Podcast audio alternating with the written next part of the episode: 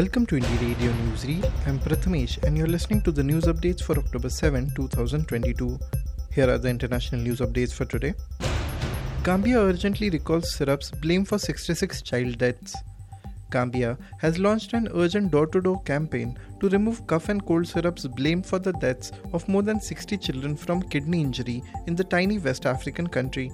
Speaking to the Associated Press, the Director of Health, Dr. Mustafa Bitaye, confirmed the wave of child deaths from acute kidney injury, sending shockwaves across the country of 2.4 million people and around the world.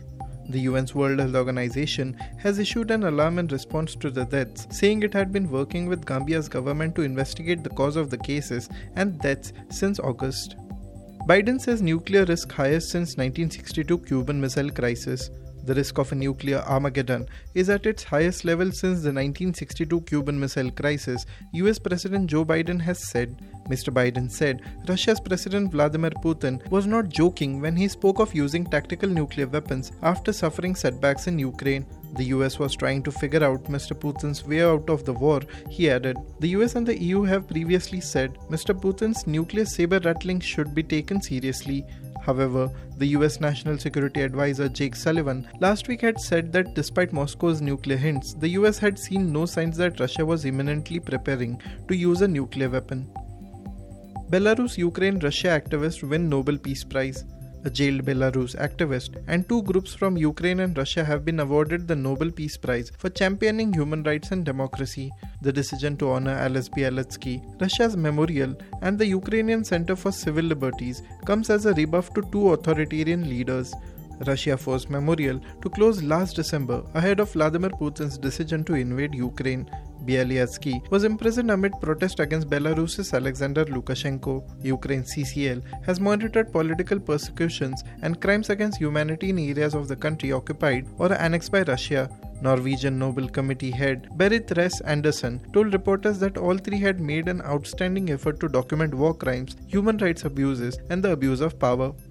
South Korean president ridiculed for saying scrapping gender ministry will help women. South Korea's president argued that eliminating the ministry set up to protect women would actually help them, drawing a rebuke from women's groups who said the plan would set back efforts to close one of the world's worst gender gaps. Abolishing the Ministry of Gender Equality and Family would be about bolstering the protection of women, children, and families and the socially weak, Yoon Suk Yeol told reporters on Friday. He implied the ministry's structure doesn't do enough to protect victims of sexual abuse by those in power.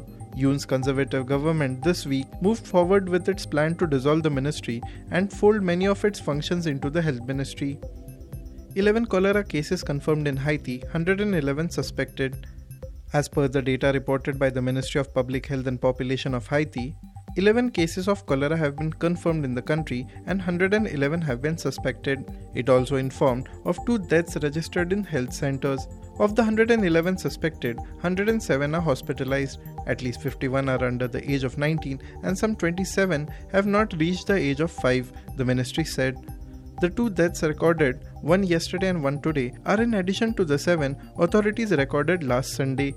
Most people died in their respective communities as they could not go to the hospitals. The communes located in the west of the country are the ones with the highest number of suspects. 55 in the capital Port-au-Prince, 41 in Cité-Soleil, 8 in Delmas, 4 in Pétionville, and 1 in Croix-des-Bouquets. Now to the national news stories. Human rights of people of Xinjiang should be respected and guaranteed, says India. A day after abstaining at United Nations Human Rights Council vote on Xinjiang, the Ministry of External Affairs said on Friday that India remains committed to upholding all human rights. In first such comments, New Delhi said that the human rights of the people of Xinjiang Uyghur Autonomous Region should be respected and guaranteed and called on China to address the issues. We hope that the relevant party will address the situation objectively and properly, External Affairs Ministry spokesperson Arindam Bagchi said. Three member commission to look into SC status for converted Dalits. The union government has set up a three member commission for inquiry to look into giving scheduled caste status to Dalits who have converted to any other religion other than Sikhism or Buddhism. The commission will be headed by former Chief Justice K.G. Balakrishnan and will have as its members UGC member Professor Sushma Yadav and retired IS officer Ravinder Kumar Jain. The government has set a time of two years for the Commission to submit its report. A Gazette notification issued by the Social Justice and Empowerment Ministry on Thursday said the Commission will also examine the changes scheduled caste persons go through on converting to other religions in terms of the customs, traditions, social and other status discrimination and deprivation, and the implication of the same on the question of giving them scheduled caste status. Six Indian prisoners died in Pakistan in last nine months, claims India. Six Indian prisoners who completed their jail terms died in Pakistan in the last nine months, and India has raised the alarming issue with Islamabad, the Ministry of External Affairs or MEA said on Friday. MEA spokesperson Arindam Bagchi said five of the six Indians were fishermen and asserted that Pakistan is duty bound to ensure safety and security of all Indian prisoners.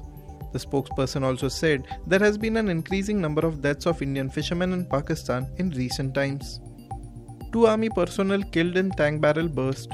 Two army personnel were killed after the barrel of a T 90 tank burst during the annual firing exercise at Babina Field firing ranges.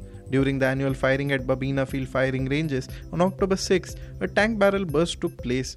The crew was provided immediate medical aid and evacuated to military hospital Babina, the army said in a statement. The commander and the gunner unfortunately succumbed to burn injuries. The driver is out of danger and under treatment.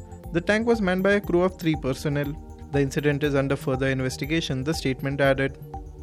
Family of slain journalist Gauri Lankesh joined Bharat Jodo Yatra. Former Congress President Rahul Gandhi was on Friday joined by the mother and sister of slain activist Gauri Lankesh during the Bharat Jodo Yatra in Karnataka as he walked with them and said he stood with her and countless others who represent the true spirit of India.